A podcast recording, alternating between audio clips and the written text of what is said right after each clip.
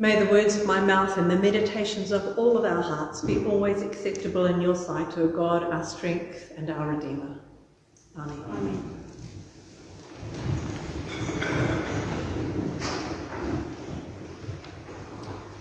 I'm not sure if you've noticed, but during the season of Eastertide, um, which we're up to the sixth Sunday of, there's been a bit of a pattern in terms of our readings. Prim- the Gospel readings have been primarily from John's Gospel, as well as the stories of the resurrection and Jesus' appearances to the disciples in a variety of ways. We've also revisited some of his words that he spoke to his disciples the night before he died, as according to John. And the other reading pattern that we've had is that we have heard each week from the book of Acts. And that's another Eastertide tradition that we hear always from the book of Acts each Sunday. And it's a way of recognizing the presence of the risen Christ in the church, particularly in that early church whose story unfolds in the book of the Acts of the Apostles. It's the story of the life of Christ um, after the ascension and when the Spirit has come. And we're about to enter into those celebrations over the next couple of weeks. This Thursday will be Ascension Day, marking 40 days after, the, uh, after Easter Day. And then next Sunday, which is the seventh and last day of Easter Tide, last Sunday of Eastertide, we will be uh, remembering the Ascension and celebrating that in our Sunday service. And then the following week is this great feast of Pentecost, the coming of the Holy Spirit. So in our Easter tide readings, we are gradually being oriented towards what it is that the resurrection invites us into. Today's gospel is, as I said, uh, some words that Jesus spoke to his disciples on the night before he died.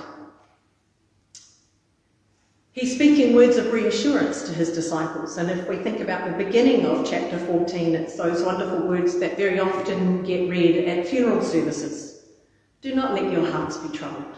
Believe in God. Believe also in me. In my Father's house there are many dwelling places. If it were not so, would I have told you that I go to prepare a place for you? And if I go and pre- prepare a place for you, I will come and take you to myself, so that where I am, you may be also and then that verse from today's gospel Peace I leave with you, my peace I give to you. I do not give I do not give to you as the world gives. Do not let your hearts be troubled, and do not let them be afraid. Jesus knows that uh, things are, are really heating up, and that in a few short hours there may be something that will take him away from his friends. He knows that death and loss unsettle us as human creatures. And so he wants to leave them something as a reassurance. But not only as a reassurance, also as a challenge and a reminder of what his time with them has been all about. So he says, Those who love me will keep my word and my Father will love them, and they, we will come to them and make our home with them. Whoever does not love me does not keep my words. And the word that you hear is not mine, but is from the Father who sent me. I've said these things while I'm still with you, but the advocate, the Holy Spirit, whom the Father will send in my name, pointing us to what's coming, will teach you everything and remind you of all that I have said to you. Now, peace. Peace I leave with you. My peace I give to you, not the peace that the world thinks about. Do not let your hearts be troubled, and do not let them be afraid. You have heard me saying I'm going away, and then I'm coming to you. And now I have told you this before it occurs, so that when it does occur, you may believe. Death and loss unsettles us too. Those kinds of things leave us wanting to grasp onto certainties and reassurances. And I think because this is part of our human nature, it's very hard to sit with uncertainty. We want black and white uh, instructions. And so these words that Jesus speaks to his disciples the night before he dies are so often interpreted in black and white ways. That bit that follows on when, when his disciples say, We don't know where you're going. Tell us. And he says, I am the way, the truth, the life. That wonderful phrase has been taken somehow to mean that only certain people know the way, the truth, and the life. You have to somehow pass a test of goodness, of allegiance, in order to be allowed to follow that way. And yet, as I think I spoke about a few weeks ago, it's really the other way around. Jesus is saying, Where you are, I am. Where I am, you are. I am the way. I am alongside you in the journey. And you, my friends, have chosen to be alongside me in my journey. In the same way, sometimes this, is, this reading is read as a way of saying, if you, those who love me will keep my word, and if you do what I tell you, then I will come and live with you. But again, I don't think that's what Jesus says. I think he's saying, when you do the things that I have taught you to do, I'm already there. You don't have to earn my presence. Because I am present, you therefore live in this way with me. And John is full of this kind of circular thing of you are in me and I am in you and I am in the Father and the Father is in me and, and in you. And this kind of idea of indwelling. Bill Loader writes, John pictures those who keep Jesus' word as dwelling places of God and Jesus in the world. Not if you do these things, I will come and dwell with you. But when you do these things, it shows people that I am dwelling in you. Loving Jesus and keeping his word may be variously defined, but at a fundamental level, it has to mean being a lived out word of God's offer of love, just as Jesus was. Let's read that again. Loving Jesus and keeping his word must mean being a lived out word of God's offer of love, just as Jesus was. So we are the dwelling place. And that means a certain degree of uncertainty because Jesus isn't the blueprint he is alongside us on that journey, and we don't know what's around the corner. But we do know that He is there with us.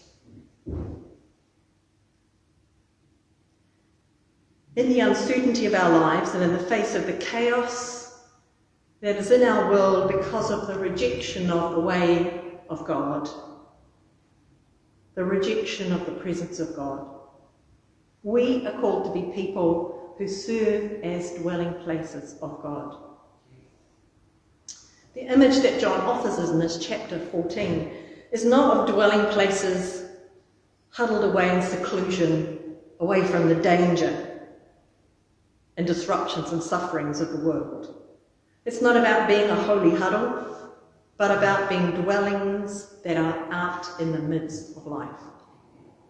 Jesus invited his disciples to be those kinds of dwellings.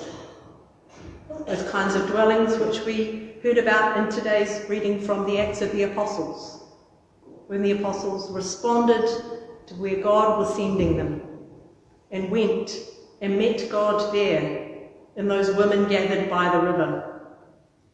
And Lydia recognized the presence of God in Paul and his friends.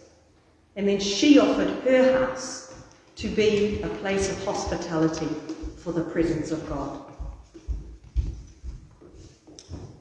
In uh, the next chapter, of John's Gospel, chapter 15. Jesus says to his disciples, You are my friends if you do what I command you. Again, sometimes this passage, this phrase, is taken as a conditional thing. You can only be my friend if you do what I tell you. But I think it's the other way around again. Jesus says, I see that you are dwelling places of God, and that shows that you are my friend and that I am your friend. Think about those friends that you have who you can be totally yourself with, who you can be yourself with all your failings and frailties, who doesn't matter when you make mistakes, who you don't feel afraid of saying I'm sorry to, and who enable you to live into the fullness of who you are, challenging you, calling you to your best self, encouraging you, and giving you space to grow. That's the friendship that Jesus offers us, and it's the friendship he calls forth from us, that we too enable him to be present in the world in his most loving and compassionate and present self. The God who takes up board and lodging within our lives, if we're willing, neither wants all our attention to be on God as a kind of selfish guest who says, it's all about me. Nor does this Holy One come and retreat as if to sit in an armchair and leave us to do all the work. Our God is the guest who comes, refreshes us, encourages us to come out of ourselves and join in the adventure of creation who also challenges us to be part of the task of bringing healing and liberation in the world, and who also brings us to places of rest. When Jesus talks about there being many dwelling places in God's house, he invites us to look less for uh, all around the place for where God might be dwelling, and more, he invites us to look for ways to be the dwelling place of God. And when we keep ourselves open to that kind of hospitality to the Holy One, with all the challenges and the blessings that it brings, we find our peace. Not the kind of peace that the world gives, but a peace beyond understanding. We find our groove. We discover our way of being which will enable us to be our best selves, supported by our friend, the Christ, supported by the way of life that is symbolized in the Christ, supported by the others who choose this way of life too. Jesus says, You are my friends if you do this. You are showing people who I am. You are showing people what I am about. You're showing people whose you are as well as who you are.